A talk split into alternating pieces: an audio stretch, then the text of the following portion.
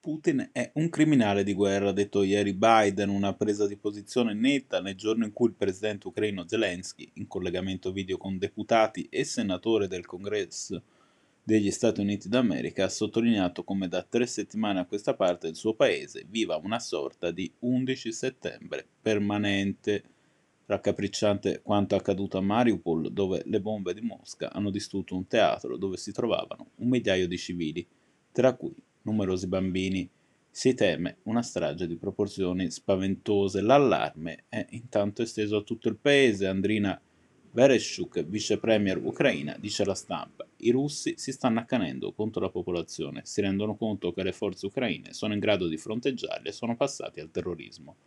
Non possiamo attivare nessun corridoio umanitario, non appena la gente si raduna in prossimità di questi, iniziano a sparare.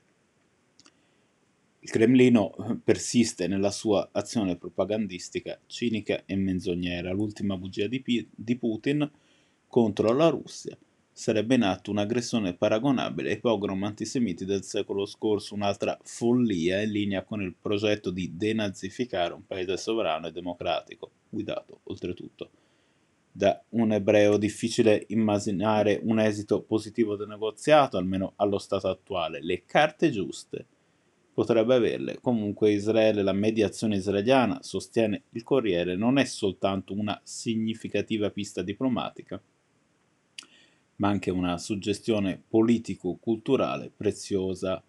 Se il prestigio militare e il know-how diplomatico di Gerusalemme riuscissero nello scopo, si potrebbe parlare, a detta del Corriere, di un successo storico che nell'ottica dello Stato ebraico lenirebbe anche la ferita della questione palestinese. Altre ipotesi vedono Stati Uniti, Gran Bretagna e Turchia come garanti di un possibile accordo con quest'ultima che, secondo Repubblica, sarebbe diventata il primo mediatore internazionale in contesa con Israele per il ruolo. La guerra non sta risparmiando neanche i luoghi simbolo dell'identità nazionale. Su Repubblica la scrittrice Yarina Grusha Possamai ne elenca alcuni, e tra questi il luogo del massacro degli ebrei a Kiev nel 1941, Babin Yar.